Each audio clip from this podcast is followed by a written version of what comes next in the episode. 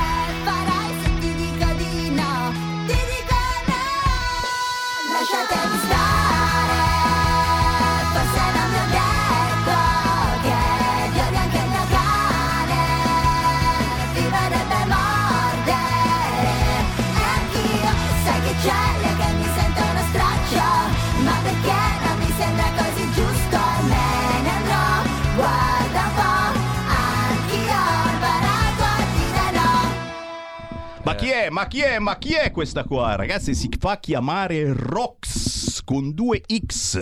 In lei c'è autodeterminazione femminile e chiaramente soltanto antipatriarcato, perché siamo noi uomini che comandiamo troppo da sempre. Mamma mia, queste idee balzane. Però mi piace, però mi piace perché quando si ha coraggio di dire un messaggio forte, lo spazio su Radio Libertà lo trovi. Brava Rossana Falzarano con Hiadn, si intitola così con l'H davanti, Hiadn, Rox, autodeterminazione femminile, così come noi crediamo anche nell'autodeterminazione dei popoli, lo ricordiamo, eh? sono un vecchio, lo dicevamo tanti anni fa.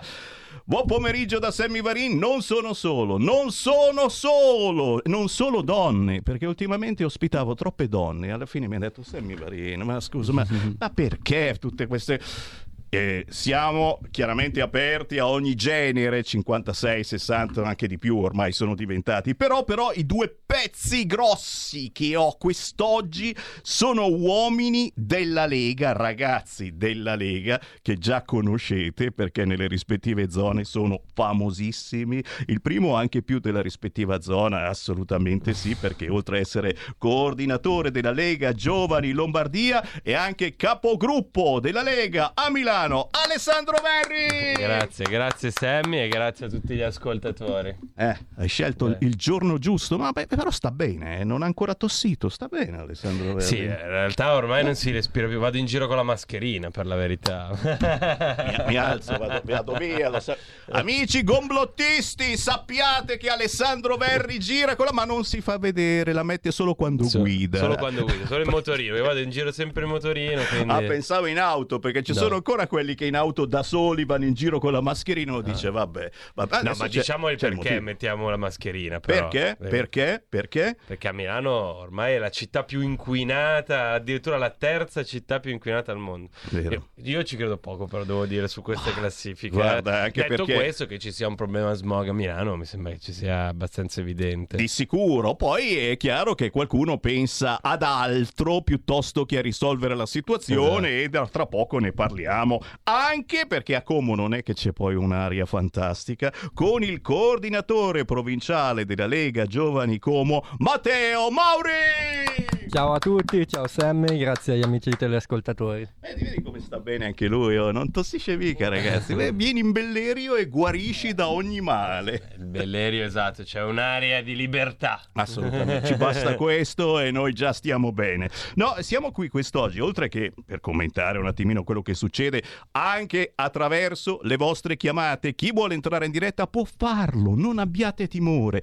Chiamate il centralone di Radio Libertà 02 92 02 94 72 22. Con noi potete commentare qualunque notizia del giorno senza filtri né censure. Non ci arrabbiamo, al limite vi mettiamo giù il telefono. Di cosa parliamo? Di un evento molto bello riservato ai giovani, ma non soltanto ai giovani, con un grande della comunicazione. È stato mio discepolo, chiaramente, gli ho insegnato molte cose, facendomi prendere per il culo per anni anni anni quando facevo Radio Padania. Eh ragazzi, ero praticamente tutte le sere all'interno della zanzara. Sì, avete capito? Il grande Cruciani partecipa a un evento organizzato dai giovani della Lega questo sabato 24 alle 15.30 in quel di Milano. Chiaramente ora do il microfono a voi due, ci raccontate cosa avete organizzato con Beppe Cruciani, perché e con chi? Perché c'è anche il con chi. Chi vuole cominciare?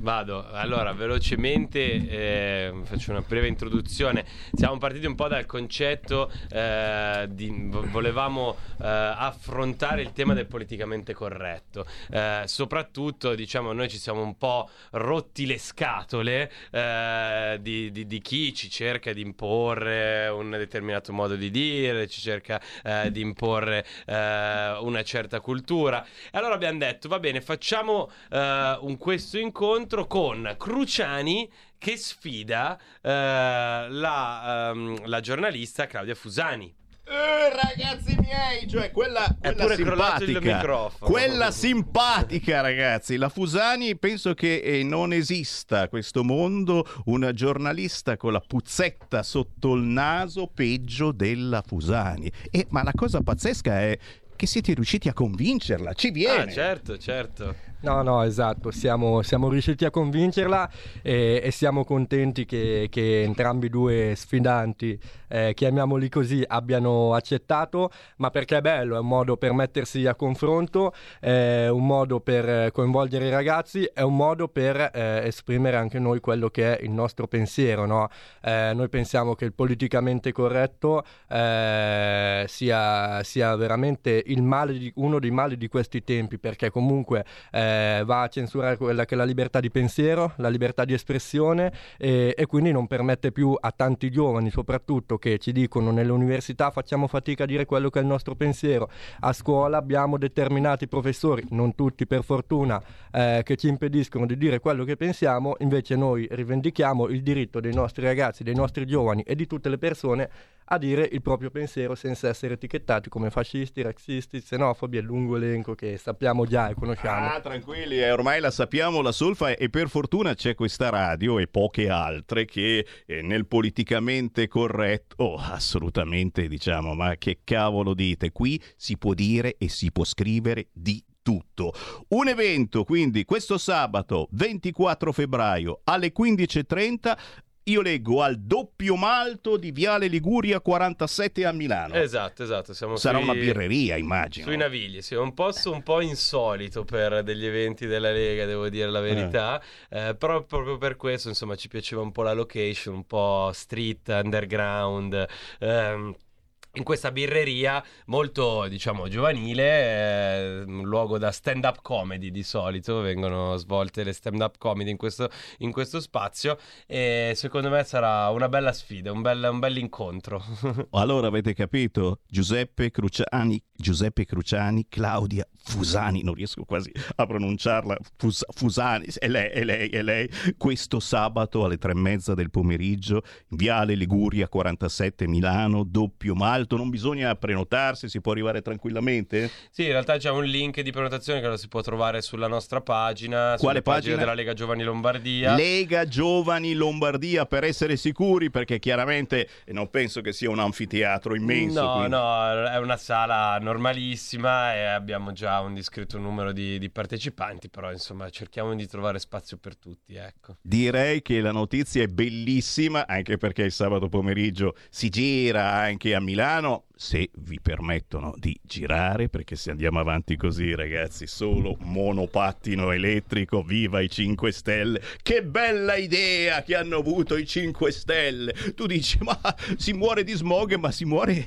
più in monopattino elettrico. Fa niente, non è detto che moriate proprio quel giorno. Questo sabato venite al doppio malto di Viale Liguria 47 a Milano per l'incontro Cruciani Fusani promosso dai giovani della Lega. E complimenti a voi naturalmente perché l'idea è bellissima quando eh, si parla di comunicazione e a proposito di comunicazione, e, e prima Matteo Mauri diceva eh, effettivamente i giovani eh, non sempre possono parlare e quando parlano magari esagerano, però eh, a volte vengono puniti in maniera pazzesca. E qui vi chiedo subito eh, un vostro pensiero su quello che è successo all'università è alla più bella e prestigiosa università non solo di Milano, la Bocconi, assolutamente privata. Cosa sono? 10.000 euro mi pare, una, una bella No, sommettina. anche di più, Anche di più, dipende- dipende io non, non ne avrei neanche 10.000 per, per partecipare a questi corsi importantissimi. Eh, ci sono regole stringenti a quanto pare e qualcuno ha osato commentare i famosi bagni gender neutral che non sono né maschili né femminili. Hanno deciso di farne all'Università Bocconi non so quanti, eh, perché non, è- non penso che sia una casettina, cioè sono parecchi eh, palazzi, penso, e quindi di bagni non ce ne sarà soltanto uno. Hanno deciso di spendere così i loro soldi e, e va bene, sono i soldi loro a un certo punto. Per me c'è sempre qualche facilitazione economica per chi decide di abbracciare queste realtà che assolutamente esistono, perché no, però forse non sono così eh, tante. E D'altronde qualcuno ha commentato, ha osato commentare sui social in maniera poco gentile un commento su questi bagni gender e questo qualcuno, questi qualcuno eh, sono eh, delle persone che frequentano l'Università Bocconi e sono stati sospesi per sei mesi perché hanno osato commentare in maniera poco gentile, un pochino spiritosa, magari, insomma, i bagni gender neutral. E ne è venuto fuori un casino che fa fatica ad arrivare a livello nazionale, devo dirlo, eh, perché eh, molti telegiornali e giornali hanno fatto finta di niente, meglio non parlarne, eccetera. Adesso la Lega ha deciso di fare un'interrogazione su questo argomento, perché sei mesi di sospensione mi sembrano un po' troppi. Voi che siete giovani, Alessandro Verri, Matteo Mauri, che idea vi siete fatti? Come dico sempre, la realtà sta nel mezzo, la verità è in mezzo. Si esagera da una parte o dall'altra, ma a volte la famosa famosa punizione a proposito di comunicazione è un pochino esagerata. Verri e poi Mauri. Ma eh, sulla, sulla, vicenda è proprio quello su cui vogliamo andare a parlare durante l'evento del, eh, di questo sabato, appunto. A me sembra assurdo che una persona commenta su un post di Facebook, tra l'altro non nella pagina della Bocconi, eh? quindi è come se io frequentassi appunto l'università, un giorno volessi commentare una notizia eh, su un altro canale e la Bocconi per questo mi va a sospendere. E dico, adesso siamo arrivati veramente alla Gestapo, cioè eh, vanno a controllare anche quello che scrivo su Facebook è esagerato. Io credo che sia esagerato. Tra l'altro, la persona che ha denunciato questi, eh, questo episodio è eh, un, un esponente dei giovani democratici quindi del Partito Democratico, che però sul suo profilo social inneggia la violenza nei confronti delle persone anziane, ha, ha esaltato uh, l'invasione di Israele, eh, cioè di, scusate, di, di, Hamas nei confronti di Israele. Quindi, cioè, non è che stiamo parlando di un santo, però in quel caso la Bocconi se ben guardata, di dire qualche cosa. Eh? quindi il, il, classico due pesi, due misure, no? Eh, io credo che si stia arrivando all'esagerazione. Una persona, secondo me, dovrebbe essere libera di poter dire quello che vuole. E mi sembra assurdo che la Bocconi sospenda per sei mesi, peraltro con quello che si paga, eh, sei mesi dei ragazzi.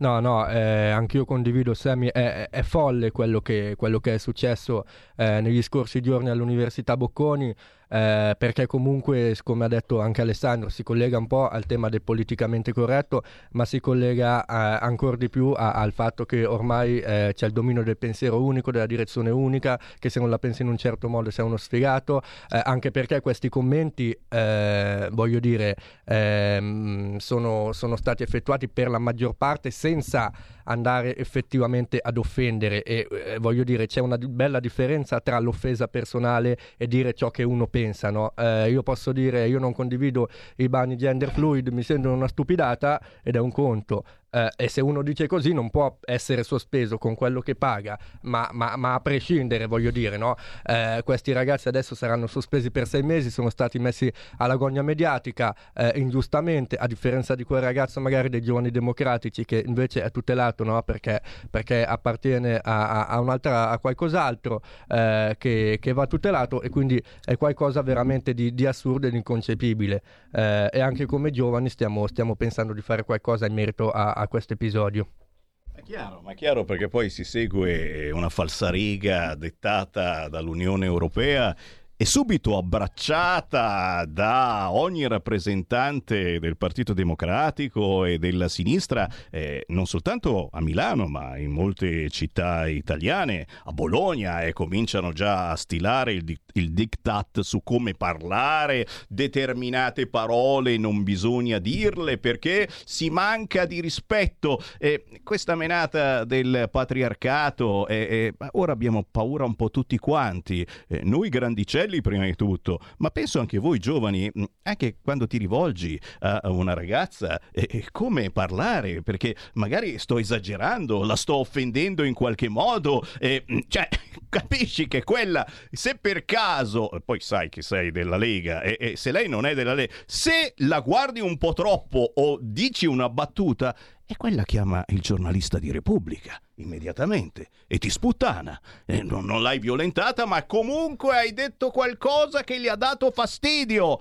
Capite? Siamo in questa situazione con tutto rispetto, chiaramente, eh, per chi eh, ha avuto problemi gravi in questo senso di patriarcato, eh, si chiama così la situazione come dico sempre, stiamo un pochettino esagerando. Non esageriamo a Pontoglio. Ecco, posso mandare un saluto al sindaco di Pontoglio? Eh, ti sto cercando, non ho il tuo numero. Se qualcuno ha il numero del sindaco di Pontoglio, sì, quello della Lega, quello che ha negato la cittadinanza a una donna che non conosce l'italiano è l'eroe del giorno. Perché ci vuole coraggio, eh? Oggi lo sputtanano su tutti i giornali e telegiornali perché perché aveva lì una sciura che da 15 anni residente in Italia e ancora non conosce l'italiano. Lui gli ha chiesto come ti chiami e questa guardavo ma io, io eh, e, e, ha sbagliato secondo voi? Dove sta la verità? Cioè, come ci stiamo comportando a questo punto? Abbracciamo il mondo, aiutiamo certamente chi vive e lavora, speriamo lavori eh, nelle nostre terre, però forse un minimo di integrazione ci vuole. E che ne pensate, Verri? Sì, minimo di integrazione. Io direi che dovrebbe esserci una piena integrazione dopo 15 anni. Cioè, secondo me la cittadinanza, la residenza, sono, eh, la cittadinanza in particolare è una cosa che ti dovresti eh, guadagnare, meritare. È un, uh, un, risultato importante che certifica anche la tua appartenenza ad una comunità. Se tu manco conosci la lingua di quella comunità, non puoi dirti di essere appartenente a quella comunità. Quindi io credo che abbia fatto molto bene, però anche lì. Eh, nell'onda del politicamente corretto, nell'onda del eh, siamo tutti un'unica cosa, è chiaro che la sinistra subito parte all'attacco nei confronti del sindaco. E tu che dici? Che dici? L'avresti fatto tu da sindaco Matteo Mauri un gesto del genere? Perché è, è, politicamente potentissimo, soprattutto perché questo sindaco comunque era già conosciuto come un leghista intransigente su certi argomenti, certe argomentazioni, quindi facendo un gesto del genere eri sicuro di attrarre un'attenzione pazzesca e chiaramente di essere sputtanato ovunque. No, certo, è, è, un gesto che sicuramente va a richiamare quella che è l'attenzione della stampa, dei giornali, della politica però è anche una scelta coraggiosa, eh, è una scelta, mi permetto di dire anche doverosa, perché voglio dire, se oggi arriva un immigrato, domani ne arriva un altro, adesso non si può più neanche chiamarli clandestini, tra l'altro, per via del politicamente corretto, ma voglio dire, cioè, se, si, se, continuano ad arrivare immigrati, non si integrano eh, nel, nel nostro paese, non rispettano la nostra cultura, non la conoscono, non cercano lavoro, non trovano lavoro, poi si trovano delle situazioni, si, si creano delle aree ghetto che diventa anche difficile no? poi gestire e, e, e, si aprono problemi ben più ampi. Quindi eh, sicuramente è, è, stata una scelta coraggiosa ma anche doverosa quella che, che ha fatto il nostro sindaco ogni tanto queste scelte fanno capire che siete tutti benvenuti nel nostro paese, ma ribadisco e discoriba, l'integrazione è obbligatoria. Dai su coraggio, da giovedì via le palme e i banani da Piazza Duomo. Ale!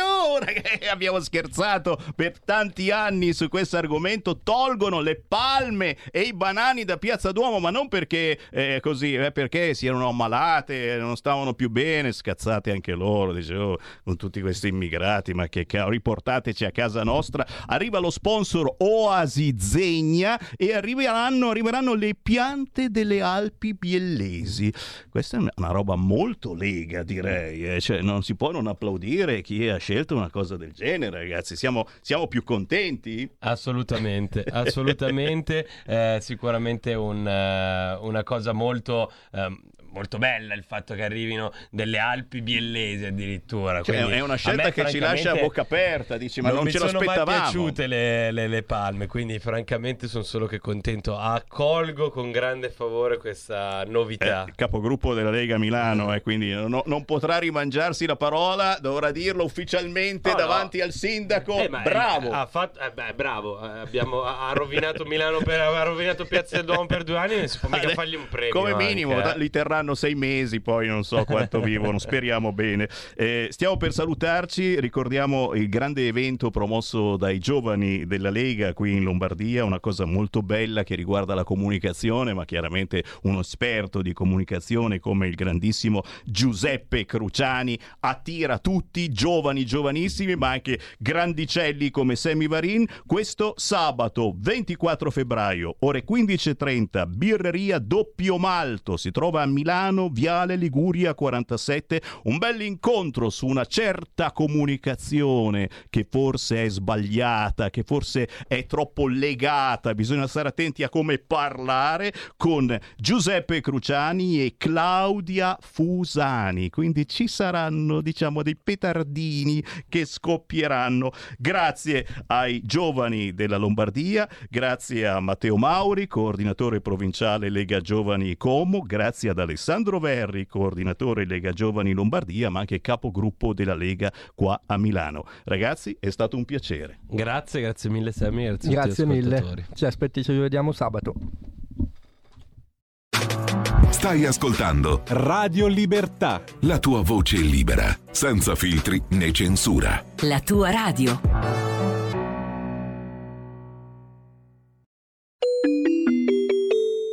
Qui Parlamento. Chiesto di intervenire l'onorevole Panizzut, ne ha facoltà, prego. Grazie Presidente, buongiorno a tutti i colleghi.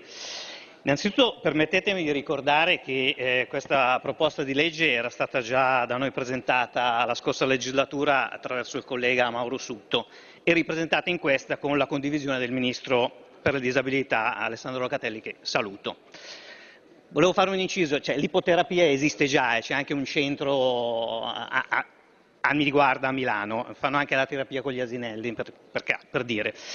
Tornando a noi, la mototerapia è una terapia complementare, non alternativa. Prevede lo svolgimento di esibizioni di motocross con moto e mezzi similari appositamente predisposti, all'aperto e all'interno degli ospedali. All'interno degli ospedali con moto elettriche. In effetti anch'io eh, non ci credevo finché non ho visto le immagini, coinvolgendo direttamente bambini, ragazzi e adulti con disabilità o con gravi patologie. In quanto complementare, la mototerapia non ha natura e finalità clinico-terapeutica diretta, bensì costituisce un'attività ricreativa e di intrattenimento volta ad alleviare e rendere più positiva l'esperienza dell'ospedalizzazione, a contribuire al percorso riabilitativo, nonché ad accrescere l'autonomia, il benessere psicofisico e l'inclusione dei pazienti, dei bambini, dei ragazzi e degli adulti con disabilità e dei loro familiari, che sono i destinatari delle iniziative dei progetti in esame. I progetti di mototerapia nascono dall'intuizione di Vanni Odera, pilota di motocross, che anni fa ha scelto di mettere il proprio talento al servizio delle persone più fragili, con disabilità e con malattie cronico-degenerative, per regalare a tutti momenti di serenità e di spensieratezza, ma soprattutto per offrire un'opportunità di autostima e favorire le reazioni positive. Nel corso del tempo questa attività è diventata preziosa per tanti bambini con patologie oncologiche, per molti pazienti gravi e persone con disabilità. L'attività svolta da Odera e dai suoi collaboratori è stata impostata sul rigore, sulla sicurezza e su protocolli sanitari condivisi con molti ospedali e diffuse su tutto il territorio. Hanno offerto la possibilità a tante persone di vivere momenti speciali e spensierati, di essere trasportati in moto da piloti esperti professionisti in sicurezza, sviluppando capacità fisiche, affettive, cognitive, sociali e in grado di accrescere il loro senso di autonomia. Tutto ciò è stato fatto anche nei momenti più difficili della pandemia, con famiglie, gli ospedali e attraverso l'utilizzo di mezzi e protocolli adeguati. Sono state effettuate ricerche specifiche in questi anni e altre sono ancora in corso, a conferma degli effetti positivi e tangibili che stimolano il miglioramento nell'approccio alla vita quotidiana, soprattutto dei pazienti pediatrici e nelle persone con gravi disabilità, coinvolgendo, come detto, anche i loro familiari. È stata pubblicata una ricerca diretta da un'equipe medica dell'ospedale Regina Margherita di Torino che ha confermato quello che per gli operatori era chiaro sin dall'inizio. La mototerapia produce effetti tangibili positivi nel miglioramento delle qualità della vita dei pazienti e dei loro familiari. I risultati hanno mostrato una riduzione rilevante della percezione media del dolore nei pazienti e sono stati rilevati aumenti delle emozioni positive attestati da medici e infermieri. Alla luce di quanto esposto e alle innumerevoli testimonianze di genitori, medici, piloti e pazienti raccolte nell'arco di oltre 12 anni da tantissime realtà sul territorio e soprattutto grazie anche alla disponibilità dell'ospedale Gasini di Genova che da anni ospita la mototerapia nei propri reparti, con la presente proposta di legge intendiamo dare un riconoscimento formale a questa importante attività, che manca proprio di conoscenza da parte degli operatori e dei cittadini. Capisco che non sia facile raccontare a voce come lavorano i piloti e i volontari e quale emozione provano i ragazzi. Mi permetto di invitare tutti a visionare i video sui canali social e in rete e quello che vedrete vale più delle mie parole. Ricordo l'evento importante che si è tenuto in piazza Città di Lombardia a Milano nel maggio di due anni fa e all'Expo Aid a Rimini lo scorso anno. Ha rappresentato un esempio di civiltà, solidarietà e vera inclusività che deve essere preso a modello. L'auspicio è che questi momenti di reazione positiva, gioia e grande emozione possano diffondersi ulteriormente negli ospedali, presso le strutture sociosanitarie assistenziali, ma anche nelle piazze delle città italiane, nelle quali la realizzazione di eventi di mototerapia riscuote un grandissimo successo e può costituire uno strumento importante per agevolare il processo di inclusione sociale delle persone con diversa abilità. La proposta di legge non ha costi per l'erario, se qualcuno non ha visto abbiamo cambiato l'articolo 4, è svolta da personale volontario. In merito all'individuazione dei soggetti abilitati all'esecuzione dei progetti di mototerapia, la presenza di medici, la presenza di personale sanitario, dei familiari della persona e di altre figure eventualmente coinvolte, il progetto di legge rinvia alle linee guida da stilare in conferenza di Stato-Regioni. Questo al fine di promuovere una maggior uniformità nell'attivazione dello svolgimento dei progetti, anche dal punto di vista di protocolli di sicurezza e misure sociosanitarie. Sono convinto che questo strumento di benessere vada valorizzato per costituire insieme processi di inclusione che coinvolgono sempre più le persone in percorsi meno frammentati e più condivisi. Troppo spesso noi familiari eh, siamo quasi affannati dal voler trovare o portare i nostri ragazzi a un susseguirsi di terapie, quasi annullando il loro bisogno di svago e socialità. Le, le persone hanno bisogno non solo di cure e aspetti sanitari, ma anche di relazione, emozioni, tempo ricreativo e sorrisi. E questa è una grande occasione per farlo insieme.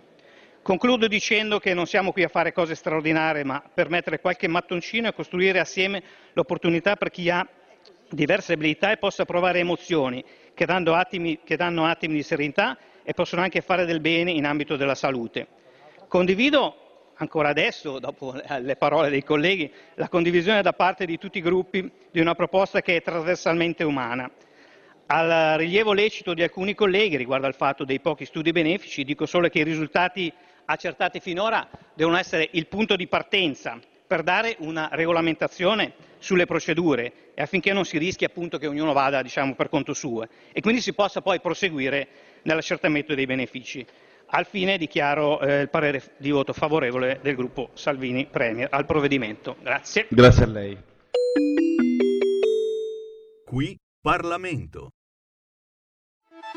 Stai ascoltando Radio Libertà, la tua voce libera senza filtri né censure, la tua radio.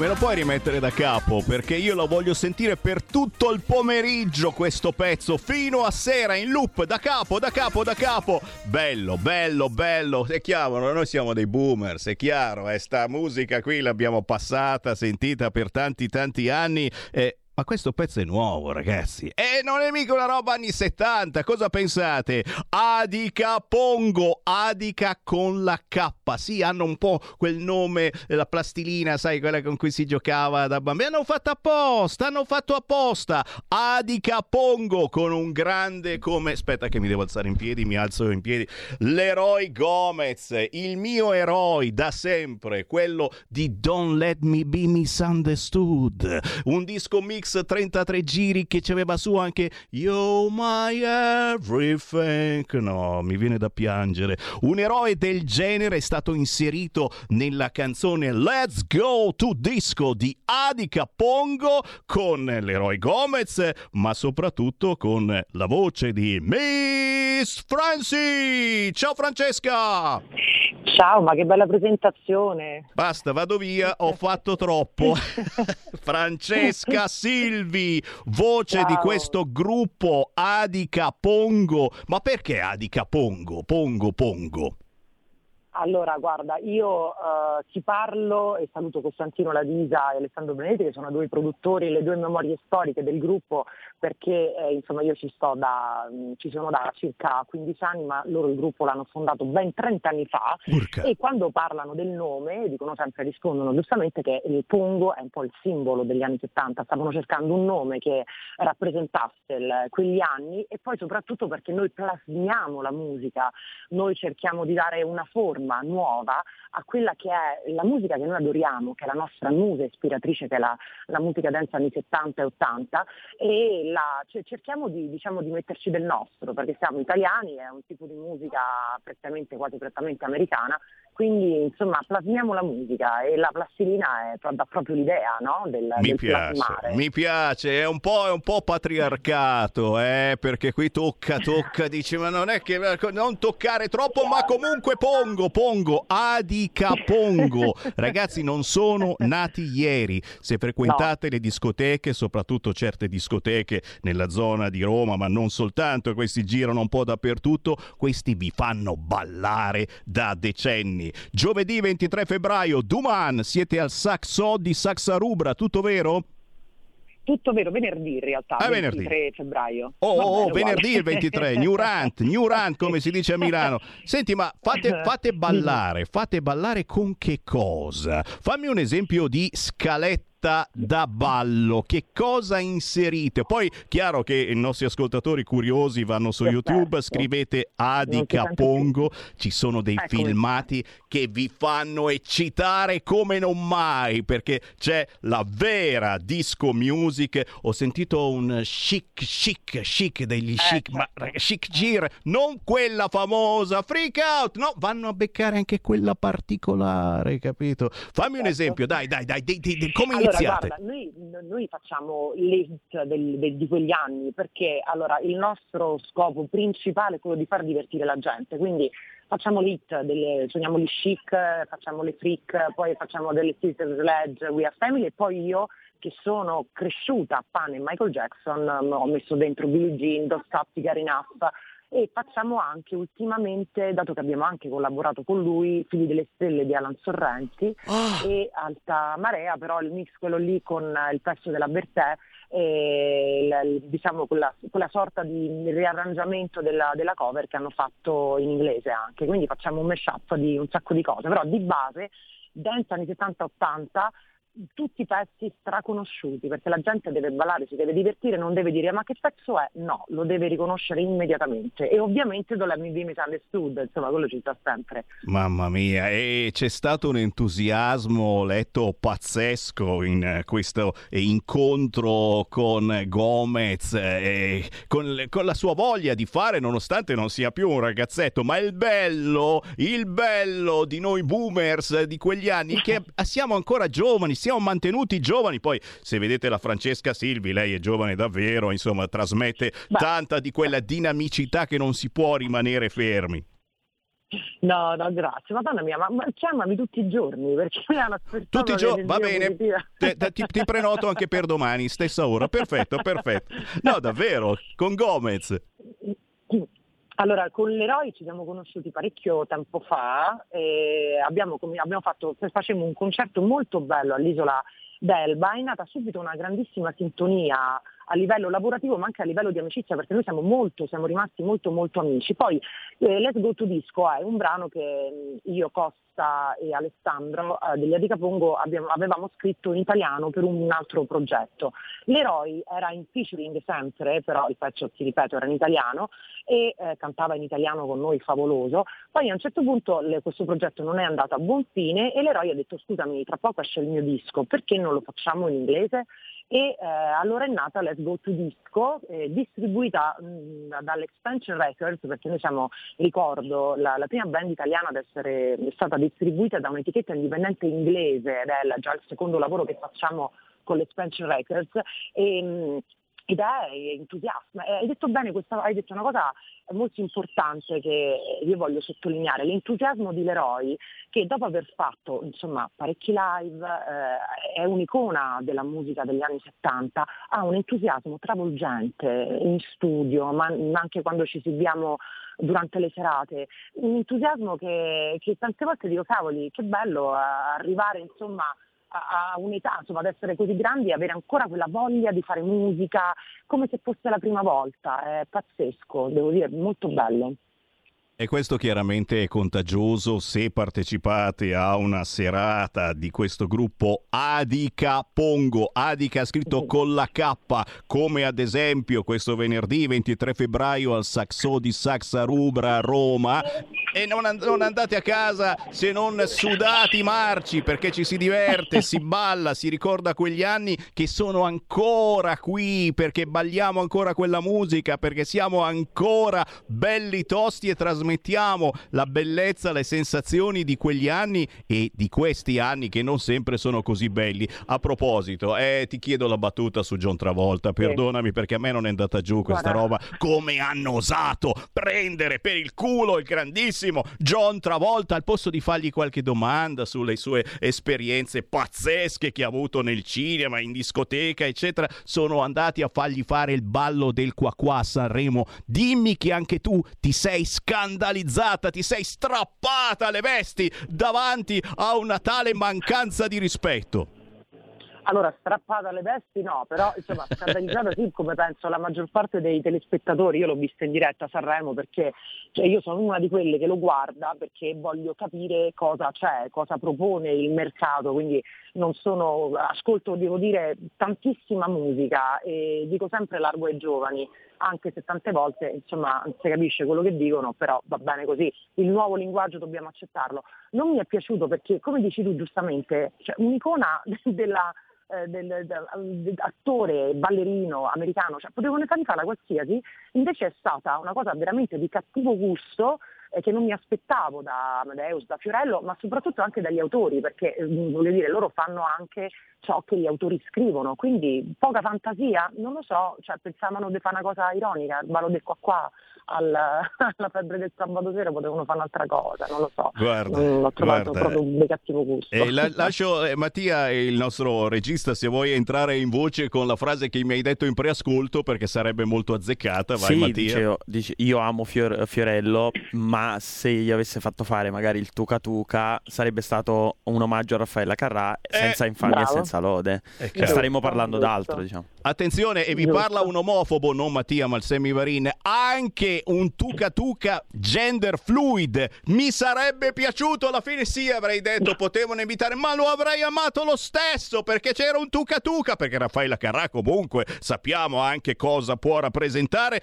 Chiudiamo la parentesi, signori, io eh, ho schiacciato il campanellino sul vostro canale YouTube per cui seguo Adica Pongo, vi prometto che manderò in onda anche altri vostri pezzi o anche cover perché ragazzi c'è da divertirsi con la vostra musica, ma soprattutto voglio una promessa da parte vostra. Quando passate da Milano o in Lombardia, mi fate uno squillo perché voglio venirvi a vedere, ad ascoltare e a ballare la vostra musica, ok? As- assolutamente devi venire a ballare, che è questo, a sudare e a tornare a casa sudato, fradicio, come detto prima. Sì, sì, sì, mi piace, mi piace, mi piace. E, e intanto non perdete la Francesca Silvi, Miss Franci, perché lei è anche una collega di radio. Stai facendo ancora Sì. radio in questo periodo? Dove sei? Su che canale? Dove ti troviamo? A che ora? Allora, guarda, io so- ho un programma tutti i giorni dalle 9 a mezzogiorno su una stazione radio romana che si chiama RID 96.8. Il mio programma si chiama Donne di oggi e parlo spesso di musica, eh, parlo di attualità, di cronaca, insomma un programma giornaliero. e ho- mi riempie la vita, insomma faccio quel lavoro, la mattina speaker e la sera serate e non dormo mai. Ragazzi, ragazzi, capite, capite? Quando, quando si ha la musica nel sangue non ci si Sì. stanca mai. Abbiamo tanti Mai, esempi anche qua in regia. Grazie Francesca, Silvi, Grazie Miss Franci, buona musica, ciao! Ciao, grazie. Segui la Lega è una trasmissione realizzata in convenzione con La Lega per Salvini Premier. Insomma, avete capito che un pochettino la musica anni 70 e 80 mi piace. eh. Ho fatto il programmatore musicale per decenni, ma soprattutto ho cominciato a fare radio da bambino proprio alla fine degli anni 70. Cercate Sammy Varin su Facebook, su Instagram e vedete di quelle foto. Lega in festa a Palazzago. Siamo in provincia di Bergamo, signori, da non perdere perché si ricomincia anche questo weekend lungo 23, 24, 25 febbraio. La festa della Lega Palazzago in provincia di Bergamo con ospiti come Rebecca Frassini, Riccardo Molinari, Gianna Gancia, Roberto Calderoli, Silvia Sardone, Alessandro Panza. Ma questi sono soltanto alcuni, ce ne sono un fracco. Chiaramente, signori, e siete a due passi dalla Sacra Pontida, dovete assolutamente farci un giro. Se siete su Milano, ne abbiamo parlato prima, l'evento è per questo sabato 24 febbraio. Wow, wow, wow! Alle 15.30 alla birreria Doppio Malto di Viale Liguria 47 a Milano c'è Giuseppe Cruciani contro Claudia Fusani. Eh, Si parla di politicamente corretto, bavaglio di rispetto? Eh, Col cavolo. Beh, stiamo a vedere che cosa dirà Giuseppe Cruciani e Claudio Fusani. Chiaramente, signori, se andate me lo dovete salutare. Andate da Cruciani, lo guardate in faccia e gli dite ti saluta un certo Sammy Varin.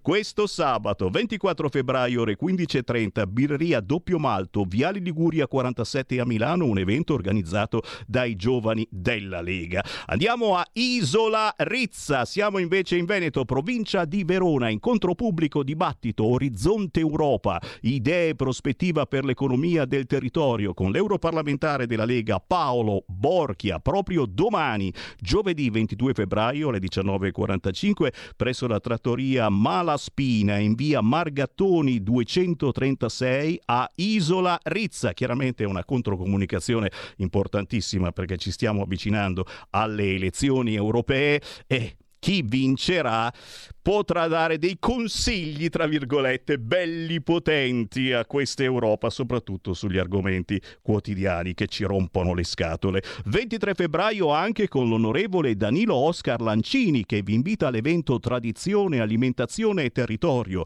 opportunità e sfide in Europa. 23 febbraio, ore 17.45, siamo a Cremona, Hotel Continental, Piazza della Libertà 26. Segue rinfresco, ma soprattutto bellissima occasione per incrociare l'europarlamentare della Lega Oscar Lancini con tanta bella gente per parlare di territorio. Qui ci fermiamo, ma restate lì perché tra pochissimo abbiamo un bel qui Parlamento in diretta con il deputato della Lega Andrea Dara. Segui la Lega è una trasmissione realizzata in convenzione con La Lega per Salvini Premier.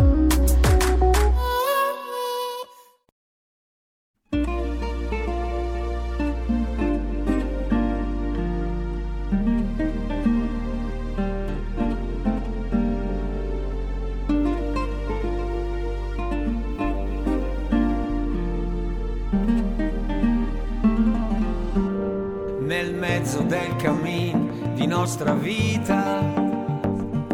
Mi ritrovai per una selva oscura che la diritta via era smarrita. A quanto a dir qual era e cosa dura.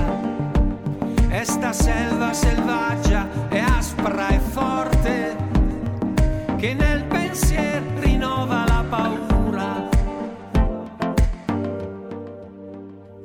tante amara che poco è più morte. Ma per trattar del ben ch'io vi trovai, dirò delle altre cose ch'io vo scorte.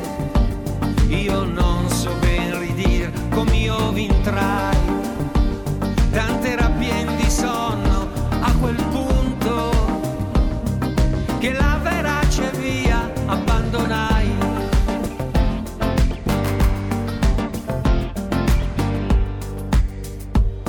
Ma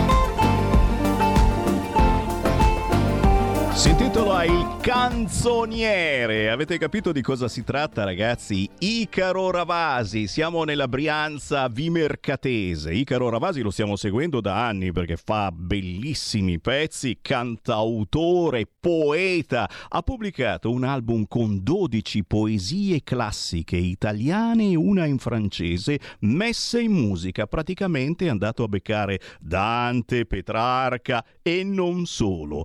Bello, bello, ma soprattutto non te l'aspetti, particolare, particolare educa, trasmette emozioni e poi ragazzi ha questo modo di cantare molto elegante. Icaro Ravasi, questo pezzo si intitola La Selva, trovate tutto quanto sugli store digitali e anche su YouTube e io approfitto chiaramente per salutare Icaro che ci sta seguendo e insieme a lui la popolazione brianzola, dal Bruno di Vimercate al benzinaio che ci segue sempre mentre lava le macchine. Oh ragazzi, ne abbiamo veramente tantissimi una grande lancia spezzata da parte di Sammy Varin e grazie soprattutto per la grande mano che ci date anche dal punto di vista della controinformazione, eh, perché i vostri messaggini, le vostre telefonate potenziano la nostra informazione. Sempre con noi, anzi restate lì perché tra poco ci colleghiamo con il Parlamento. Stai ascoltando Radio Libertà. la tua voce libera, senza filtri né censura. La tua radio. Stai ascoltando Radio Libertà. la tua voce libera, senza filtri né censura. La tua radio. Coming Soon Radio, quotidiano di informazione cinematografica. Il 22 febbraio. Paramount Pictures è orgogliosa di presentare. È una hit! Il primo film sull'icona reggae. Sei una superstar. Che ha cambiato la musica. Bob Marley One Love. Dal 22 febbraio al cinema. Sono Paul Atreides! Tocca te Arrakis! Arriva al cinema il secondo capitolo del capolavoro diretto da Denis Villeneuve. Combatto per la mia gente. Combatterò al tuo fianco. Ti mostrerò io la via. Con Timothée Chalamet, Zendaya, Austin Butler e Javier Bardem. Tu non puoi perdermi, Paul Atreides. Dune, parte 2, dal 28 febbraio al cinema. Estranei. Tua madre e tuo padre sono morti. Il nostro ragazzo è tornato. Candidato a sei premi BAFTA. Nostro figlio. Con Andrew Scott e Paul Mescal. È reale. Ti sembra reale? Che strano, non serve molto per sentirsi di nuovo come a quel tempo. Estranei. Dal 29 febbraio solo al cinema. Perché devo avere paura dell'aereo? Ma perché? Sai che vado in Corea? Cosa? Vado a fare il film di Kikyu Bok. Faremo di tutto per sconfiggere le vostre paure. Io tengo proprio terrore dell'aereo. Voglio volare, voglio diventare una persona normale. Volare, un film di Margherita Bui. Devi trovarti un uomo. Ma no, ma perché, poverino? Dal 22 febbraio al cinema. Stai ascoltando Radio Libertà, la tua voce libera, senza filtri né censure, la tua radio.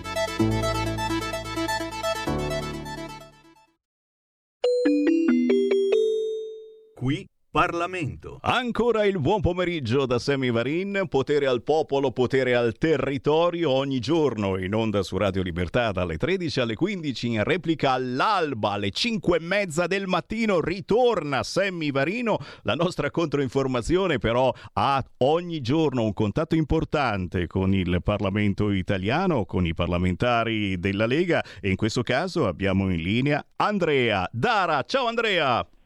Buongiorno, buongiorno a tutti. Grazie, grazie per essere con noi dalla Commissione Trasporti e, e, proprio ieri sei intervenuto in aula per rafforzare un settore strategico e magari anche poco conosciuto da noi, tra virgolette, persone normali che non ci lavoriamo. Stiamo parlando degli interporti e molti di voi ascoltatori eh, diranno boh cosa sono questi interporti praticamente sono dei luoghi dove si passa da una modalità di trasporto all'altra, quindi dalla strada alla ferrovia e viceversa. Luoghi importantissimi, snodi importantissimi per portare le merci in tutta Italia e non soltanto cambiando mezzo. L'ho tradotto un po' così basso basso, però eh, eh, oh, ragazzi, bisogna curarli, bisogna potenziarli e in particolare chiediamo al deputato della Lega Andrea Dara di cosa si tratta la tua proposta per rafforzare questo importante settore.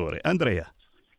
Sì, sei stato bravissimo, in poche parole hai fatto un riassunto di come funzionano gli interporti, però venendo a noi è iniziata proprio eh, ieri alla Camera dei Deputati la discussione sulla legge quadro proprio in materia di interporti, nella quale io sono intervenuto proprio in discussione.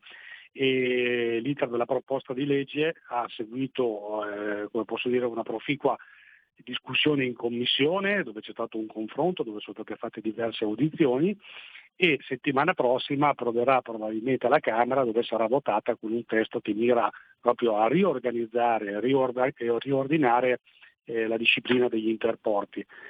Questa sì, si tratta proprio di una materia che per noi riveste un'importanza strategica ed economica per il nostro Paese, per lo sviluppo della, della nazione, la cui normativa, voglio ricordare, che è ferma dal 1990, 1990 sì. quindi dopo ben 34 anni, eh, durante i quali la logistica eh, in Europa e in Italia è cambiata totalmente, eh, finalmente ci mettiamo mano. Ecco perché questa normativa proprio necessitava di un aggiornamento anche in relazione allo sviluppo che, che, che è accaduto in questi anni. Eh, cosa dire? Eh, vi do alcuni Secondo eh, il documento strategico della mobilità stradale 2022-2026, la rete degli interporti è composta da 26 scali, per citarvene alcuni, eh, Rovigo, Trento, Verona, Venezia, Padova, Parma, eh, Catania, Bari e sicuramente ce ne sono tanti altri dei vari 26 che ehm, eh, questi 26 scali eh, di cui 23 inseriti nella TNT, la TNT non è altro che eh, sono spazi unici europei di trasporti che sono basati su un'unica rete transeuropea che, che comunque eh, viaggia tra trasporto terrestre, marittimo e, ed aereo. E questo operato coinvolge 1200 aziende di trasporto, generando un transito giornaliero di mezzi pesanti in ingresso e in uscita da questi interporti di 25.000 unità. Eh, le attività si svolgono su aree di 32 milioni di metri quadri di servizi logistici e 3 milioni di metri quadri di terminal e 5 milioni di metri quadri di magazzini. Eh, nel 2021 gli interporti sono, gli italiani hanno movimentato oltre 50.000, metri, 50.000 treni scusate, intermodali e 1,2 milioni di unità di, tra, di trasporto intermodale di cui 476.000 container, 445.000 casse mobili, 472.000 rimorchi e 7.500 tramite autostrade viaggianti. Il tutto corrisponde a una cifra stratosferica perché sono 70 milioni di tonnellate di merci movimentate. Ecco perché dell'importanza di eh, mettere mano a mh, mm, eh, questa legge. La proposta, in sintesi, persegue dunque l'obiettivo di incrementare e potenziare in maniera ampia e proficua l'organizzazione e il coordinamento delle attività interportuali, andando a rafforzare un settore che noi, eh, come ho detto prima, riteniamo strategico e fondamentale per, lo sviluppo del Paese. Infatti si prevede che il Ministro delle Infrastrutture e dei Trasporti provveda alla ricognizione degli interporti già esistenti e di quelli in corso di realizzazione alla fine di elaborare un piano generale per l'intermodalità. E inoltre eh, allo stesso, eh, lo stesso Ministro viene incaricato a individuare in ordine di priorità i progetti relativi alla realizzazione e allo sviluppo degli interporti, eh, naturalmente allo scopo di garantire l'ottimizzazione, l'efficacia e la velocità ehm, dell'azione proprio amministrativa, perché spesso eh, diciamo in questi interporti si è poco organizzati e vi è molta, molta burocrazia. Eh. Eh. Per questo il, il, governo, grazie anche al ministro Salvini e al vice ministro Rixi, è intervenuto con risorse per continuare a valorizzarli questi interporti, stanziando 11 milioni per il completamento della rete eh, interportuale italiana e ulteriori risorse sono previste anche nel PNRR a favore della, della digitalizzazione della catena logistica con riferimento sempre eh, a questi interporti. Chiaro, chiaro, chiaro. In eh, sintesi è una legge, una legge quadro eh, che, che, va nella direzione giusta. Come Lega infatti siamo soddisfatti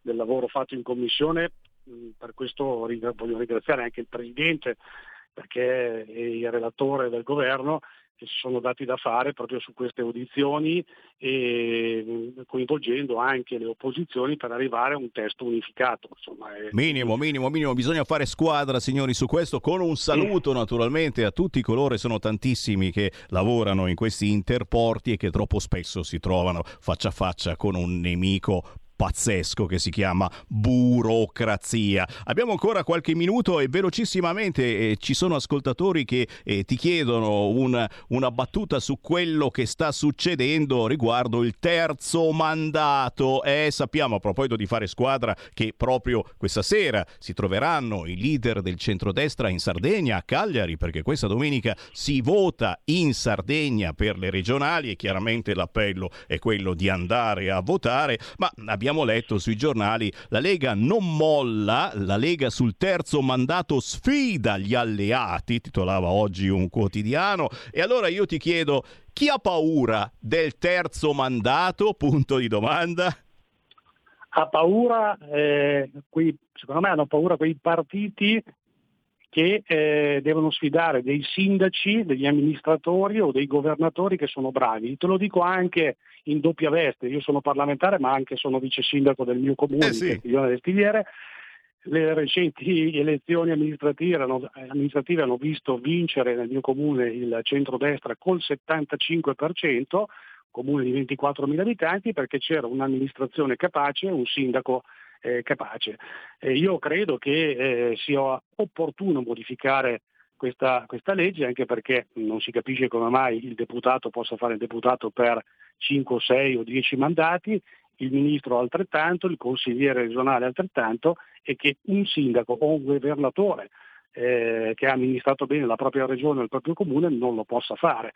Questo è un modo per, eh, come posso dire, sbarazzarsi di un sindaco bravo che magari ha fatto due mandati e non può fare il, il terzo mandato perché vi è una legge che non lo permette. Io lo trovo eh, veramente assurdo, anche perché devono essere i cittadini a decidere se un sindaco è capace oppure no e non una legge che ti vieta di fare questo.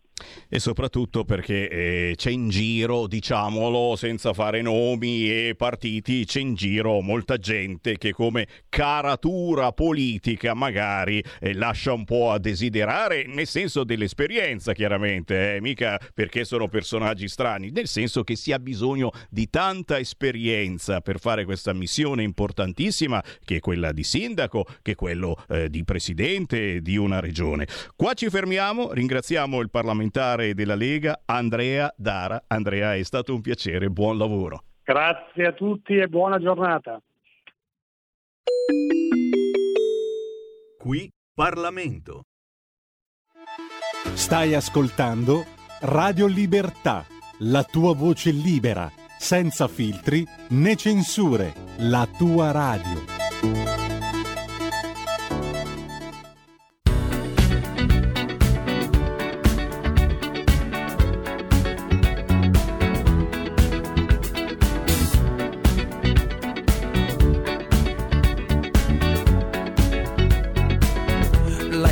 Legend of the phoenix.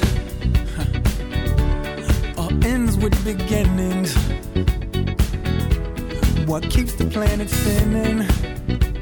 Uh, the force from the beginning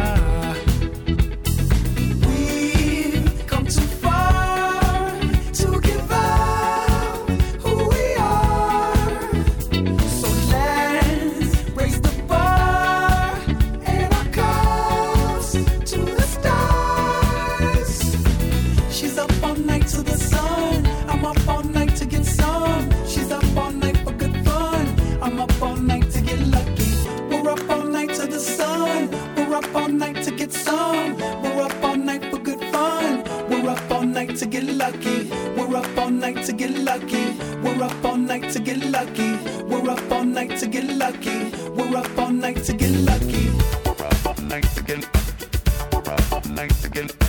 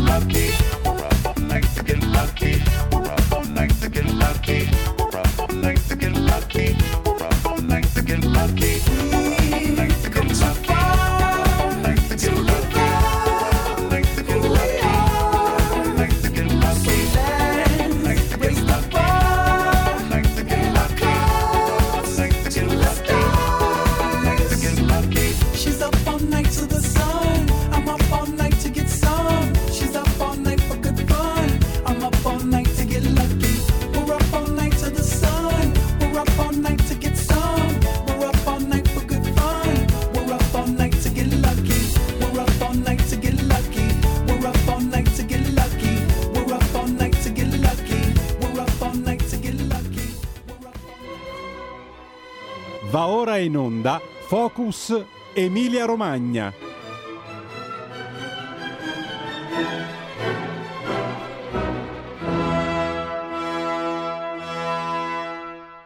È un bel ritmo, eh, questo pomeriggio. Il Sammy Varin vi tiene belli svegli, anche per chi ci ascolta, soprattutto per chi ci ascolta la mattina in replica, eh, dalle 5 e mezza alle 7 e mezza. Se siete in giro, in viaggio per andare al lavoro, accendete la vostra autoradio nella banda DAB dell'autoradio, cercate Radio Libertà.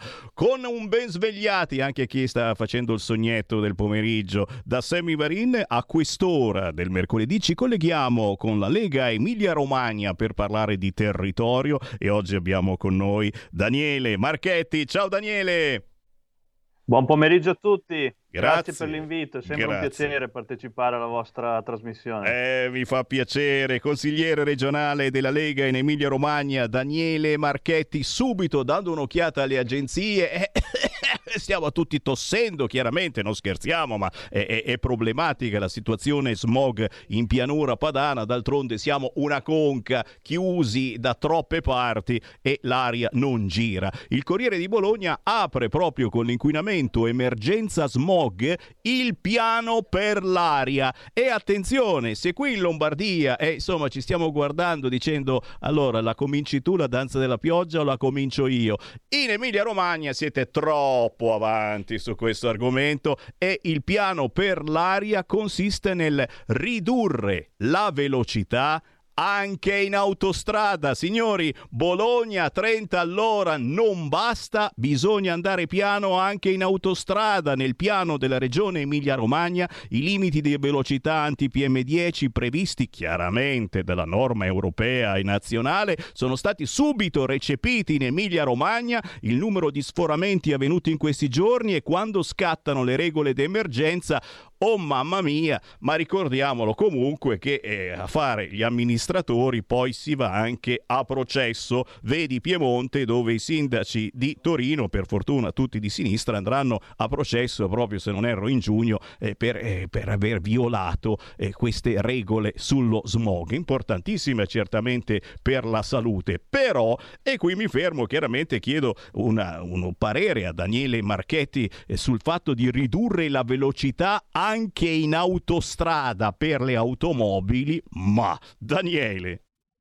Ma guardate, innanzitutto io ci tengo a sottolineare che in questi giorni effettivamente i livelli di smog in Emilia-Romagna, in particolar modo su Bologna città, stanno raggiungendo sicuramente dei livelli molto elevati.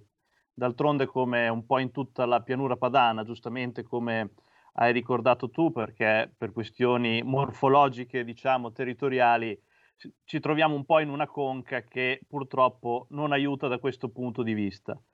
Però balza agli occhi il fatto di questo picco che stiamo registrando in questi giorni in concomitanza con la misura Bologna 30.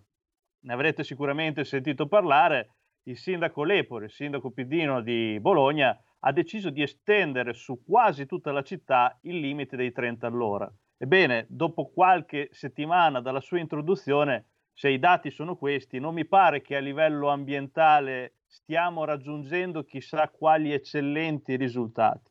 Questo dimostra che siamo di fronte a una delle tante, diciamo così, follie green che vengono imposte certamente dall'alto, perché tutto fa fede, diciamo, a quel Green Deal europeo, no? della famosa agenda Ursula, su cui tutti ormai stanno convergendo, a parte la Lega, mi pare.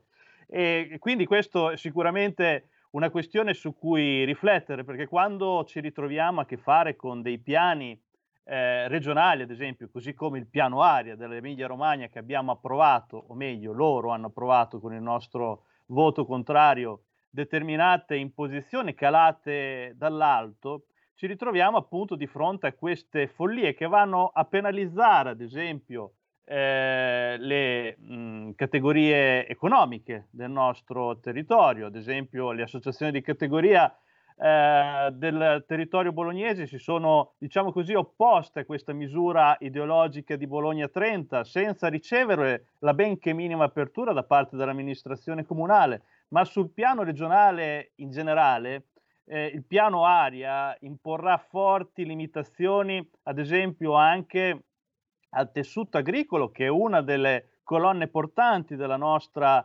economia. E questo perché accade? Accade perché, come dicevo prima, ci sono certamente delle imposizioni europee, ci sono certamente delle procedure di infrazione che impongono ai vari stati di introdurre determinate misure, ma ci troviamo di fronte a un territorio, quale l'Emilia Romagna, che come giustamente ricordavi tu, cala le braghe in men che non si dica senza batter ciglio, perché a noi ci è stato chiaramente detto, guardate che indipendentemente dal Green Deal europeo che detta determinate, diciamo, iniziative limitative all'interno della, de, de, degli ambiti regionali, noi l'avremmo fatto comunque. Quindi è la dimostrazione che ci troviamo di fronte a delle vere e proprie misure improntate su preconcetti ideologici che sono pericolosi che danneggiano il nostro territorio, ma che abbiamo dimostrazione che non stanno portando assolutamente al benché minimo beneficio dal punto di vista della qualità ambientale. Permettetemi di dire che tutto ciò credo sia assolutamente grave ed è per questo che credo che l'avvicinarsi delle elezioni europee sia un appuntamento assolutamente fondamentale, perché qui non si tratta di essere anti-europeisti. Io appartengo alla Lega da ormai metà della mia vita e mi ricordo che parlavamo dell'Europa delle regioni. Ora, il concetto deve essere proprio questo. Non è che si è contro l'Europa, si è contro un'Unione Europea che impone delle proprie regole, una Commissione Europea che impone delle regole senza tenere in considerazione le necessità dei vari territori, perché come dicevamo prima, il nostro è un territorio meraviglioso, però abbiamo questo problema che ci troviamo nel cosiddetto bacino padano, che presenta delle caratteristiche sue che purtroppo ci penalizzano dal punto di vista dell'aria. Quindi non si può pretendere dal nostro territorio di applicare regole spalmate su tutto il resto del territorio nazionale o europeo, imponendo praticamente un suicidio a livello economico. Allora, se tu mi imponi determinate iniziative, va bene, tutti quanti noi teniamo la qualità dell'aria, mi devi però accompagnare il tutto con delle iniziative anche economiche adeguate su misura per il nostro territorio. Questo credo sia il messaggio importante che dovremo portare avanti da qui alle elezioni europee,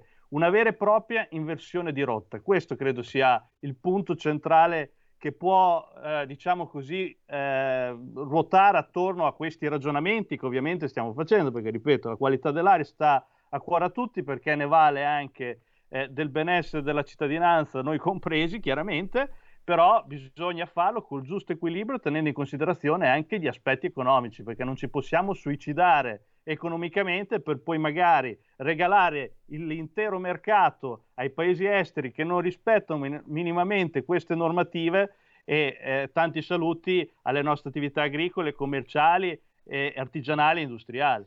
È chiaro, il cambiamento green, lo diciamo quasi ogni giorno, deve essere sopportabile, sostenibile eh, da tutta la filiera di produzione, altrimenti ci roviniamo da soli e ricordando dal punto di vista politico, l'8 e il 9 di giugno si vota proprio per rifare il Parlamento europeo, attenzione a non votare le stesse persone che ci hanno comandato finora. E anche all'interno del centrodestra dobbiamo ricordare riconoscere che ci sono alcune parti, eh, ehm, tutte tranne la Lega, che sono disponibili a sostenere chi sta governando l'Europa e, e, e sta proprio peggiorando ulteriormente le leggi, ad esempio eh, sul fronte smog, eh, inserendo dei parametri ancora più cattivi, più restrittivi. Eh, a proposito di Bonaccini, no, leggo la dichiarazione di Fratelli d'Italia, Bonaccini si trovi un posto, e chiaramente noi vogliamo bene a Bonaccini, no, no, continui a lavorare così soprattutto perché si parla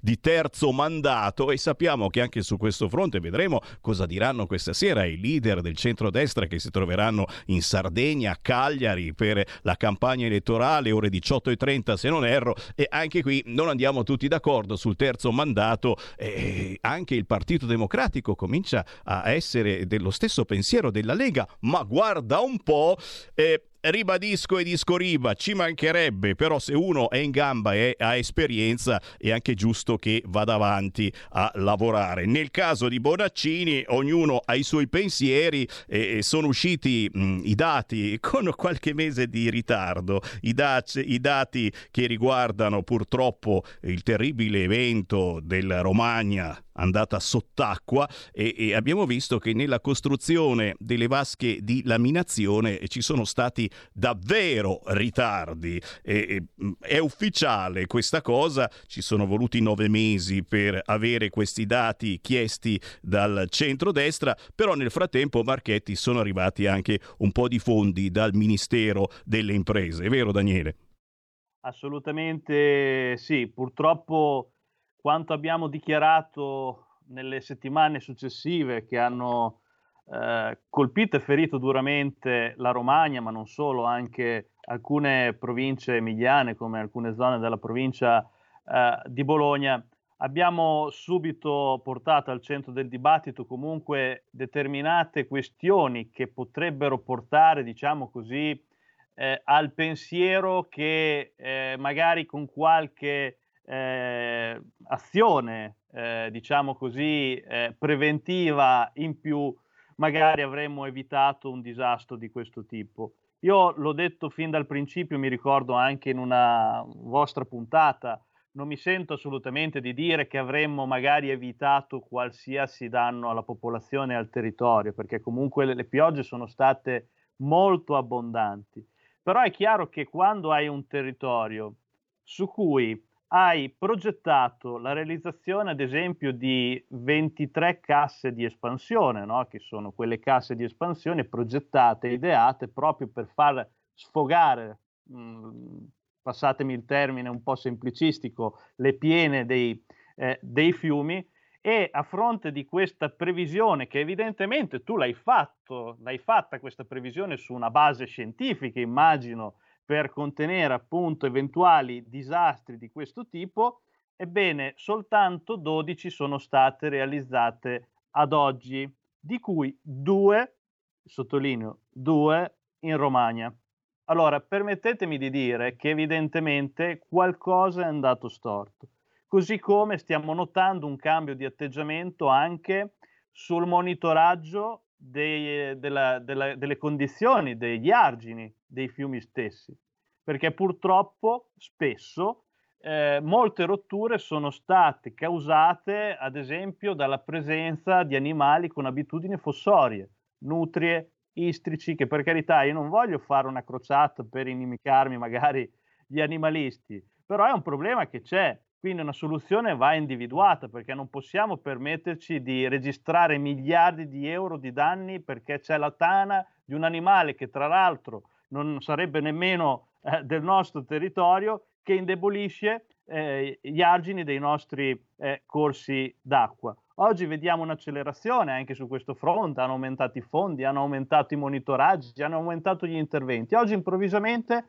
ci siamo svegliati, ci siamo accorti che la manutenzione sui fiumi va fatta, ci stiamo accorgendo che quei boschi che ci ritrovavamo all'interno dei corsi d'acqua vengono man mano, eh, diciamo così, eh, eliminati, anche se ammetto che spesso questi interventi vengono fatti vicino ai ponti dove sono visibili, poi per tutto il corso del fiume purtroppo ci troviamo ancora dei veri e propri tappi, però è evidente che un cambio di rotta c'è stato ed è evidente che nel corso di questi ultimi anni, perlomeno nel corso di quest'ultimo decennio, qualche investimento non è andato per il verso giusto. Allora io ripeto, non dico che con questi interventi magari avremmo evitato tutti i danni che abbiamo purtroppo subito, però mh, penso e immagino che magari qualche eh, rottura in meno a livello eh, di eh, problemi eh, legati magari alle inondazioni per rotture di argini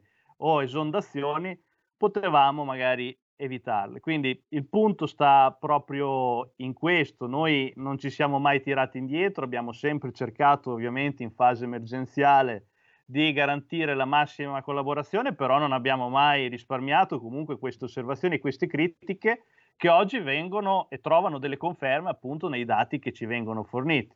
Nel frattempo, chiaramente, come ricordavi tu, eh, il governo nazionale sta garantendo eh, le risorse. Innanzitutto, in una prima fase sono state garantite le risorse per la messa in sicurezza del territorio dei corsi d'acqua, perché non ci potevamo permettere alla prima ondata di piena dei vari fiumi di ritrovarci nelle stesse condizioni, perché a livello economico sarebbe stato veramente insostenibile a quel punto. Già lo è adesso, Figuriamoci con un'altra ondata per via di una mancata manutenzione. Quindi quelli e i lavori che i comuni, anche di quei comuni di centro-sinistra che si lamentano tanto, sono stati finanziati tutti e totalmente, perlomeno le somme urgenze e, quelle, e quelli urgenti.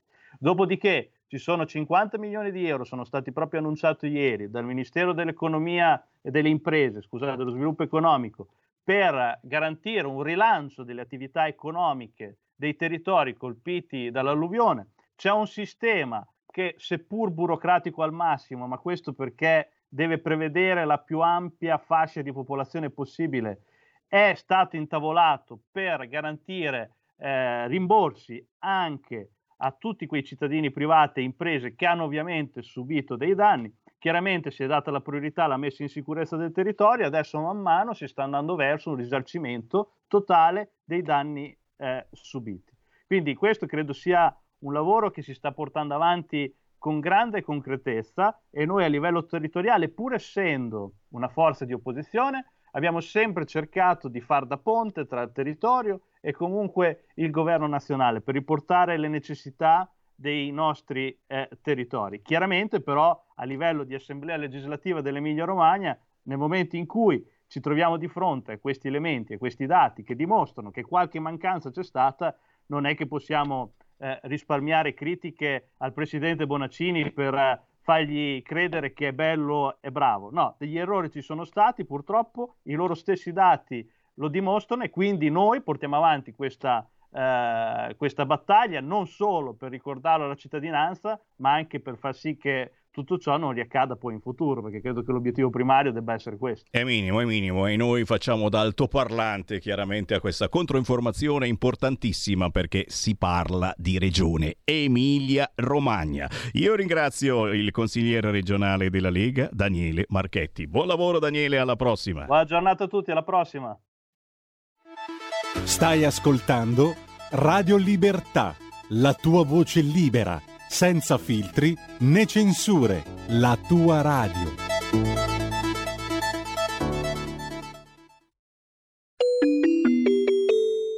Qui Parlamento.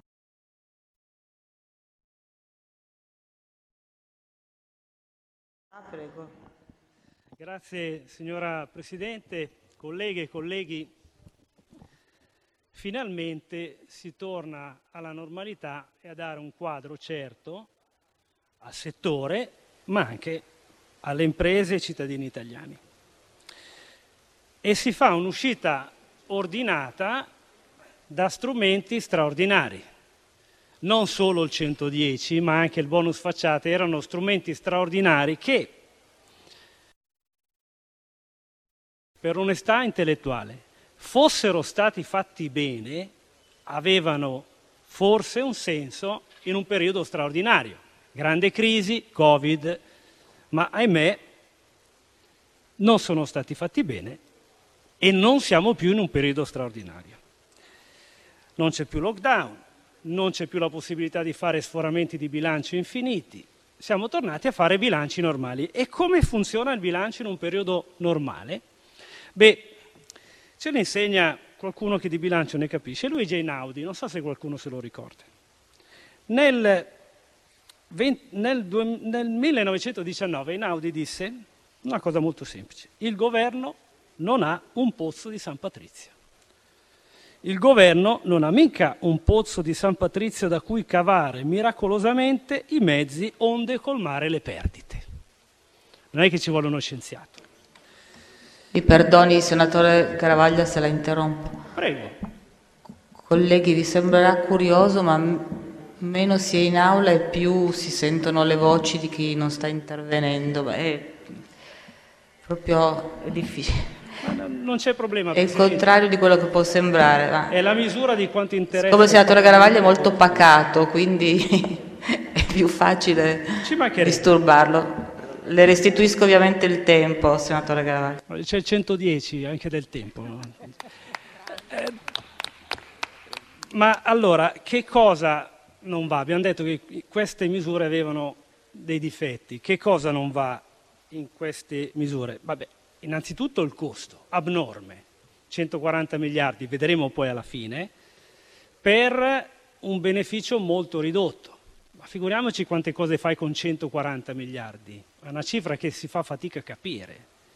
Con 4 miliardi fai una centrale nucleare, con 50 miliardi eh, riempi tutti i comuni di scuole e, e nuove da 10-15 milioni l'una. Cioè, è una cifra fuori da ogni misura. E inoltre, al di là del costo e il piccolo beneficio, una misura super regressiva, perché ha beneficiato di questa misura soprattutto la fascia alta della popolazione, benestante, al nord e quindi mi stupisco che tanti non abbiano fatto anche questa piccola osservazione, si parla tanto di riequilibrio nord-sud, va bene, e soprattutto seconde case. E quindi anche dal punto di vista ecologico qualcuno mi deve spiegare qual è il beneficio di mettere il cappotto a una seconda casa al mare che si usa 15 giorni. Zero. Soldi buttati. Ma al netto di questo, poi ci sono le truffe. Le truffe, al di là della dimensione, vedremo poi fra quanti anni quanto sono le, truffe, hanno due dimensioni. La prima riguarda l'esistenza o meno del credito fiscale sottostante ceduto. I fondi stanno verificando, titolo per titolo, se esiste o meno il lavoro dietro il credito fiscale. Se non c'è il lavoro, quel credito è un titolo tossico. Ci vorranno anni a fare questo lavoro. Oltre a quello, i lavori sono stati fatti sì o no, sono stati fatti come, e qui la Guardia di Finanza impiegherà centinaia di, di, di, di funzionari con il trapano a girare l'Italia a vedere se c'è o non c'è il cappotto, se c'è o non c'è il cappotto dichiarato. E passeranno anni prima che si finirà di scoprire truffe. Ma non è finita. Ogni tanto sentiamo parlare di condono, no? E qualcuno si lamenta di un condono. Vabbè, ma che cosa saranno mai quei 22 miliardi che i prossimi anni non vengono incassati dallo Stato se non un condono?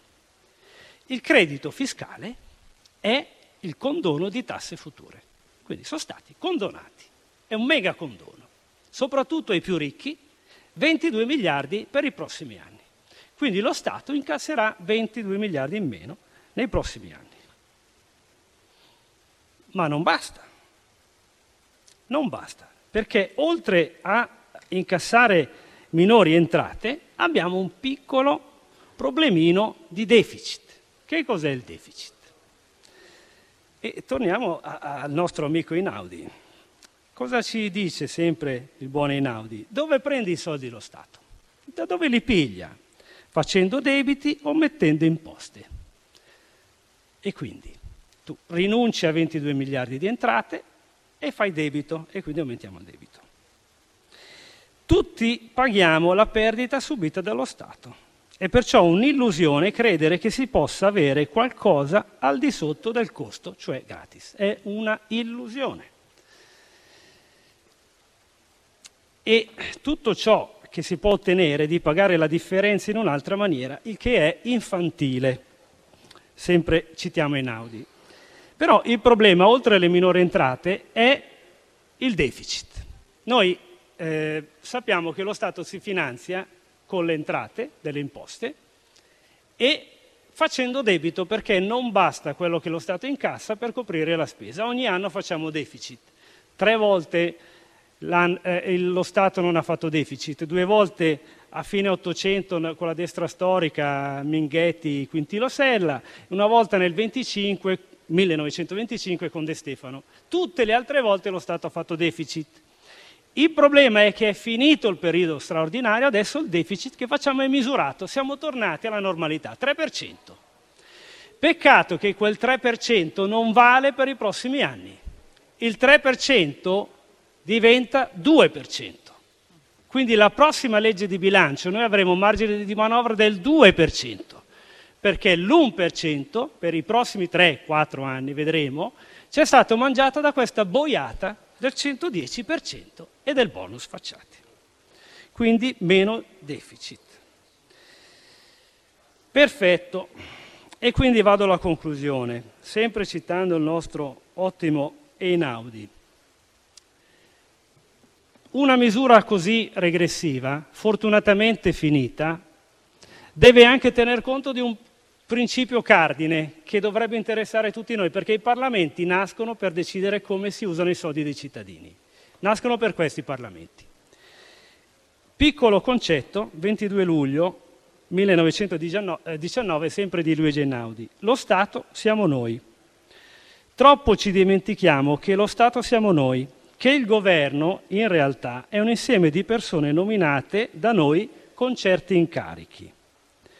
Non chiediamo dunque allo Stato, al governo, cose assurde. Cerchiamo di chiedere invece adesso solo ciò che è capace di fare e avremo provveduto meglio ai nostri interessi. Ebbene, chiudendo questa misura straordinaria fatta in modo sbagliato, noi stiamo facendo gli interessi nostri, quindi degli italiani. Grazie. Qui Parlamento. Stai ascoltando Radio Libertà. La tua voce libera, senza filtri né censura. La tua radio.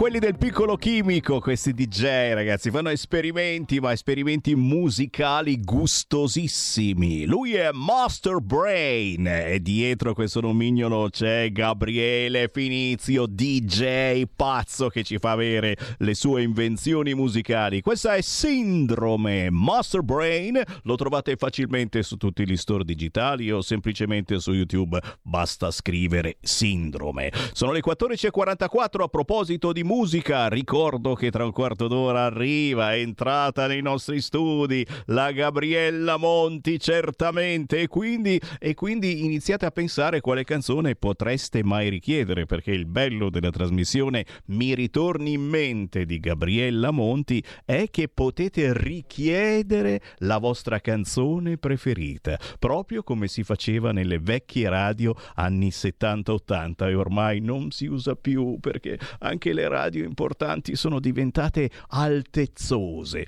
Noi a Radio Libertà lo facciamo ogni settimana dalle 15 alle 16.30 con Mi ritorni in mente della Gabriella Monti che vi aspetta tra pochissimo. Il tempo di Focus Lombardia. Va ora in onda Focus Lombardia. Notizie dal territorio, notizie da Regione Lombardia, oggi con il sottosegretario all'autonomia e rapporti con il Consiglio regionale della Lombardia, Mauro Piazza. Ciao Mauro!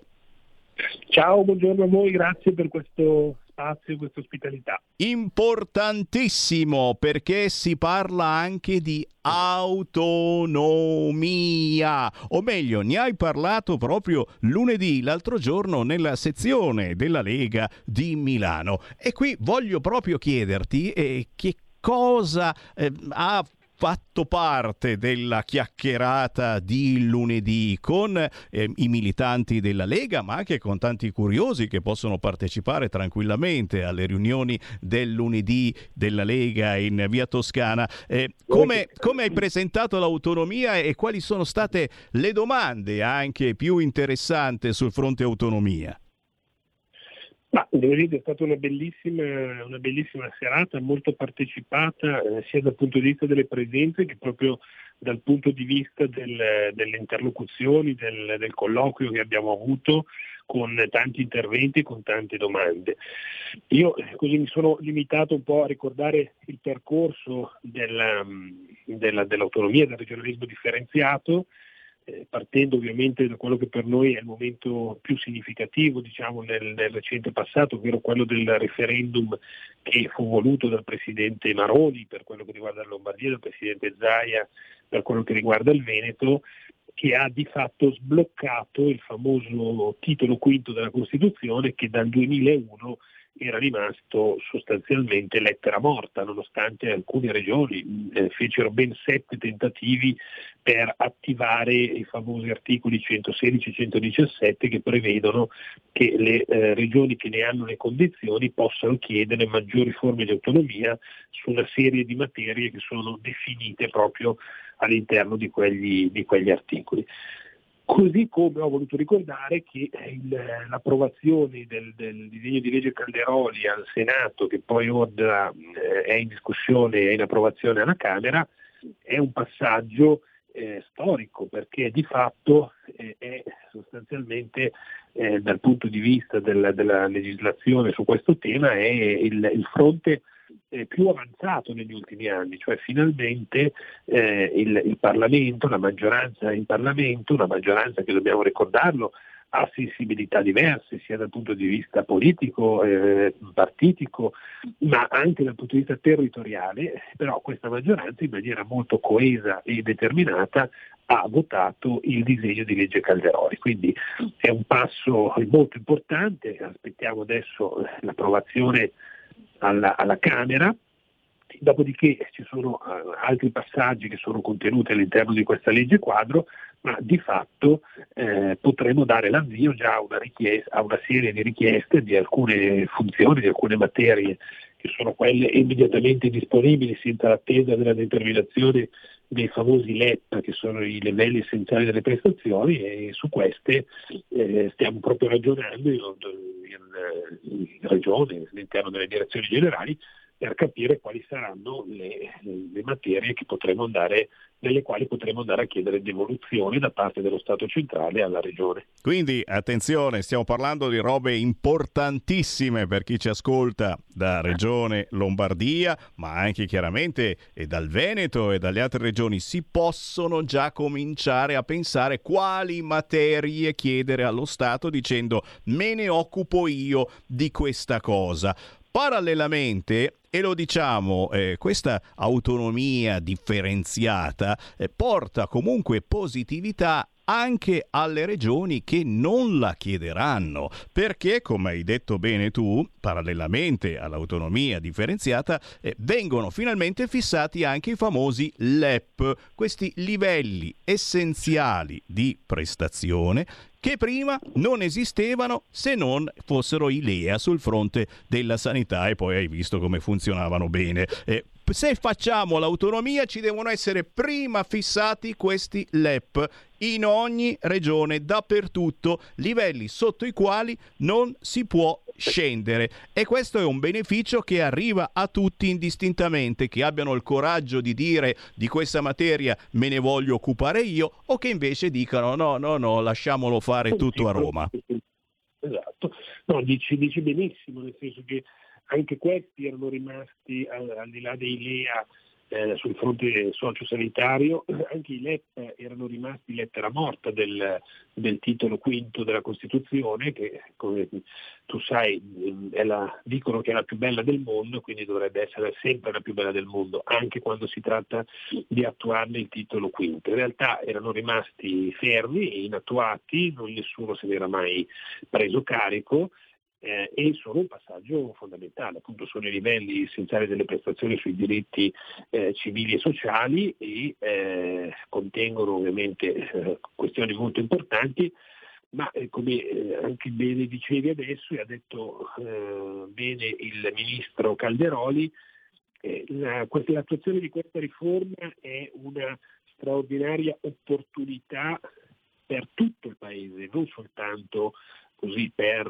le regioni che eh, ne fanno richiesta oppure diciamo nella vulgata che spesso eh, rilisce molto la qualità del confronto su questo tema, cioè il nord contro il sud, i ricchi contro i poveri, perché effettivamente rappresenta Anzitutto per tutti la possibilità di assumersi maggiori responsabilità, no? come perfettamente sappiamo, più vicino è il decisore, più facile è giudicare il suo operato, quindi eh, noi sappiamo perfettamente quando non funziona qualcosa nella nostra città o anche nella nostra regione, sappiamo dove andare a bussare, sappiamo a chi chiedere, sappiamo a quale citofano citofonare per chiedere conto e per chiedere eh, che le cose migliorino o cambino. È molto più difficile quando di queste cose se ne occupa lo Stato centrale o le sue articolazioni, perché lì eh, molto spesso abbiamo l'impressione di essere di fronte a un muro di gomma dove è molto difficile individuare il profilo della responsabilità di chi si occupa di quei servizi. Quindi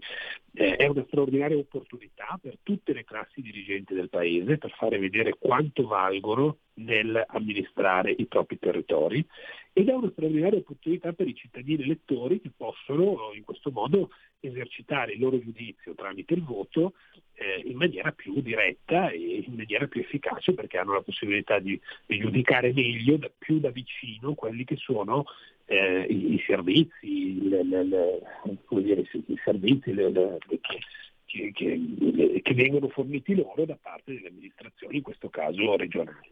Un'occasione da non perdere. Sono sicuro che magari passate le elezioni di giugno si faranno avanti anche altre regioni, oltre a quelle che già si sono fatte avanti parlando di autonomia. Abbiamo ancora un paio di minuti. Se mi permetti una sì. polemica, direttore più politiche eh, ci sta, nel senso che purtroppo abbiamo visto delle inversioni a U su questo tema, prima fra tutte quella dell'Emilia Romagna e del presidente eh. Bonaccini e sottoscrisse le preintese, le famose preintese che furono sottoscritte da Maroni, Zaia e Bonaccini con il governo Gentiloni e ti assicuro che dal punto di vista tecnico eh, giuridico quelle preintese erano molto più avanti, molto più in là di quello che è il disegno di legge quadro Calderoni eh, e ne rivendicò l'assoluta bontà, quindi si chiese proprio, si indicava già in quelle, in quelle intese addirittura quali fossero le materie che sarebbero dovute essere oggetto di devoluzione. E non si capisce per quale motivo invece improvvisamente, forse perché in questo paese questo spesso accade, soltanto per una posizione di natura puramente strumentale, senza valutare il merito delle cose, eh, lui ha fatto una totale inversione, direi rimangiandosi la firma che pose sotto quei documenti, sotto quell'intesa. Non parliamo poi delle sceneggiate di De Luca, che sono delle, delle sceneggiate eh, ovviamente intrise di cattivo gusto, peraltro, anche soltanto per quello che dice, per come lo dice e per come si rivolge anche al, al, governo centrale, ma anche in questo caso dobbiamo ricordare che anche De Luca immediatamente, subito dopo le intese, chiese che anche per la campagna si attivassero delle forme di devoluzione di autonomia per la sua regione. Ora non si capisce, ripeto, sicuramente ci sono motivazioni politiche strumentali per cui hanno cambiato idea, oppure c'è anche la paura semplicemente che nel momento in cui hai la possibilità di chiedere responsabilità e per quelle responsabilità le eserciti male, ovviamente i tuoi cittadini ti possono giudicare e tu non hai più la possibilità di dire beh ma è colpa di Roma, è colpa del Ministero, è colpa dell'ANAS, è colpa di qualcun altro, insomma. Casualmente poi hai citato De Luca e Bonaccini, sono quelli papabili per il terzo mandato e ci viene voglia quasi di dire ma lasciamo stare, no no no no, lo vogliamo il terzo mandato assolutamente. Qui ci fermiamo, ringrazio il sottosegretario all'autonomia e rapporti con il Consiglio regionale della Lombardia Mauro Piazza. Mauro, sei stato prezioso, buon lavoro ma restiamo in contatto perché qui mangiamo pane e autonomia ogni giorno a Radio Libertà. Alla prossima! Benissimo. A presto, grazie ancora. Grazie a Mauro Piazza da Regione Lombardia e qui si ferma anche Sammy Varin ringraziando tutti voi per il gentile ascolto, Mattia in regia, ma naturalmente dandovi appuntamento tra 5 minuti quando arrivano le richieste musicali. Siamo l'ultima radio che fa richieste musicali di Gabriella Monti. Restate lì. Avete ascoltato Potere al Popolo.